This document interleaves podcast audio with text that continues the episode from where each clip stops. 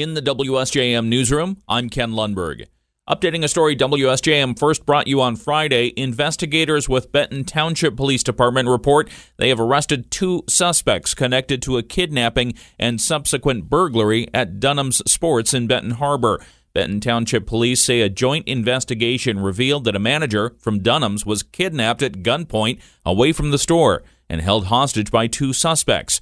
One of the suspects went back into the sporting goods store after hours and used two large coolers to steal a large amount of firearms.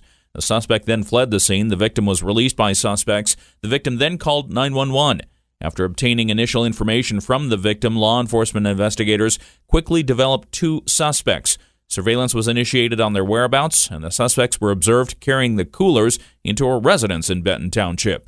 Benton Township Police credit the joint investigation with local, state, and federal law enforcement partners, resulting in multiple search warrants that were executed at various locations throughout Benton Township, culminating in the arrest of two suspects. All of the stolen pistols, except for one, were successfully recovered. Law enforcement plan to release more details about the investigation later today. The Berrien County 911 Dispatch Center has implemented a new technology to ensure emergency calls get the fastest possible response.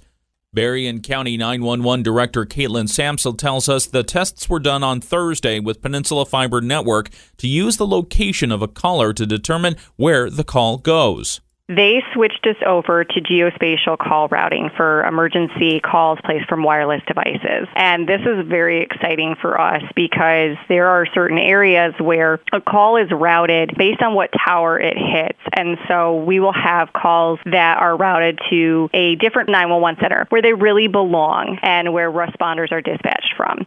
Samsel says in some cases, especially with calls that are made near a jurisdictional boundary, the calls could get routed to the wrong 911 center.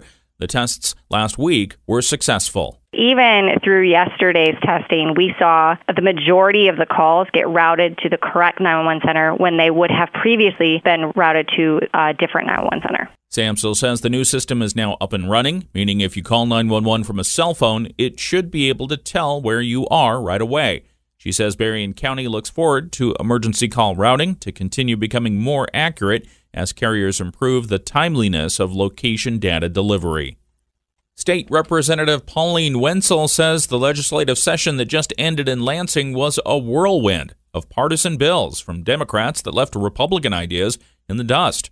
Wendzel's back in the district until January now that the session has wrapped up. She tells us the Democrats didn't waste any time pushing their priorities when they took control in Lansing. There was no thought. Policy should take time. It should be thoughtful, and there should be lots of input from stakeholders and people around the state, not things that are just rushed through. I mean, things were so rushed that there were times that we were voting on bills that we hadn't actually seen. The bills weren't even in front of us because they weren't really written yet. They were still being written. Wendzel says the worst of all the bills passed was sweeping energy legislation requiring Michigan to get 100% of its electricity from renewable sources like wind, solar, and nuclear by the year 2040. In order to do this and put this much solar up, they took away complete local control, and now these solar and wind turbines can go anywhere without the local municipalities okaying them. Wendzel says 195 bills were passed in just the last two weeks of session, only 14% of which came from Republicans. She's hoping that in January things will change for at least a little while when Democrats lose control of the state House. That's because two representatives have moved on for other elections. The House will be split until a special election can be held in the affected districts, which is likely to be in May. The Berrien County Drain Commission is meeting with the public tomorrow on flooding issues in Bridgman. Drain Commissioner Christopher Quattrin tells us there's an area of the city where residents have been reporting issues during heavy rains. It's on the north side of Lake Street near Pearl, Church, and Clark Streets. Quattrin says the problem has gotten worse in recent years. We had a couple town hall meetings with the city where citizens came in and they asked that I step in, Drain Commission, help relieve the issues. Quattrin says there used to be a lot of farmland in the area, but as the city has been developed, the Williams and Essing drain system is no longer adequate. What happens is you become more urbanized, you create more runoff. And those pipes were designed, that system was designed on a different runoff factor. So over time, that design, the capacity of those pipes no longer can handle the loads that are being contributed to that, the flows and loads on that drain due to more impervious surfaces. Quattrin says Tuesday's Board of Determination meeting will be a chance for residents to present their issues and arguments for having the issue addressed. He sent letters to around 600 residents inviting them to the meeting. A panel of three independent parties will listen to the information presented and determine if a drain district is warranted. Tuesday's meeting will be at 3 o'clock at Weko Beach. The Berrien County Board of Commissioners is hiring a new firm to handle medical services at the Berrien County Jail. The board last week authorized a new contract with VitalCore Health Strategies for medical services at the jail. The county currently works with WellPath for those services, first contracting with them in 2012 when the firm was called Correctional Healthcare Companies. Its contract with the county expires at the end of this year, and commissioners received four bids after a committee consisting of the Sheriff's Department staff, the jail, the county commission interviewed all four. They selected VitalCore. It is a three year contract worth about $7.6 million. The Michigan Department of Transportation is testing a pilot program this year to have high school students paint the blades of snowplows.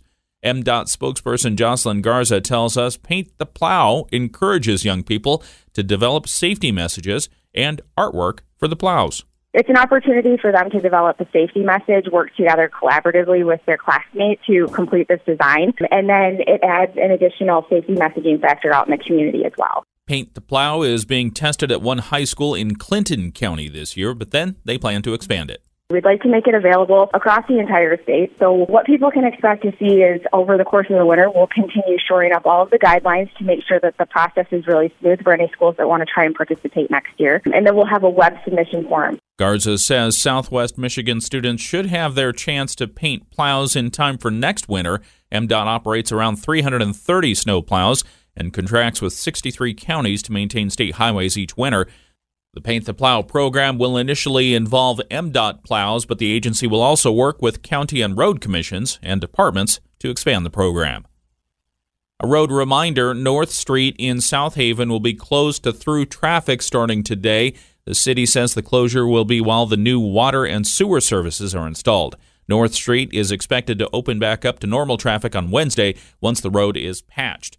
Anyone who lives on North Street will still be able to get to their homes, but other traffic will be rerouted.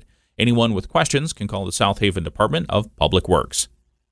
And a new study by the University of Michigan says the U.S. economy will likely avoid a recession, but the next two years will only see modest growth.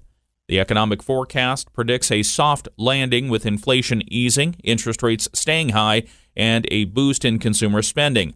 Lead researcher Gabe Ehrlich thinks the Fed will also cut interest rates, but probably not until late 2024. We expect them to, to leave uh, short term interest rates high, you know, at their current level for, for a while longer yet. But eventually, on um, late next year, you know, that's going to give them the room to start cutting rates, and that should help give a boost to the economy. Ehrlich says there's also good news for Detroit's Big Three. The pace of light vehicle sales is expected to slowly recover from October's 15.5 million unit pace to about 16.2 million in the second half of 2024. In the WSJM newsroom, I'm Ken Lundberg.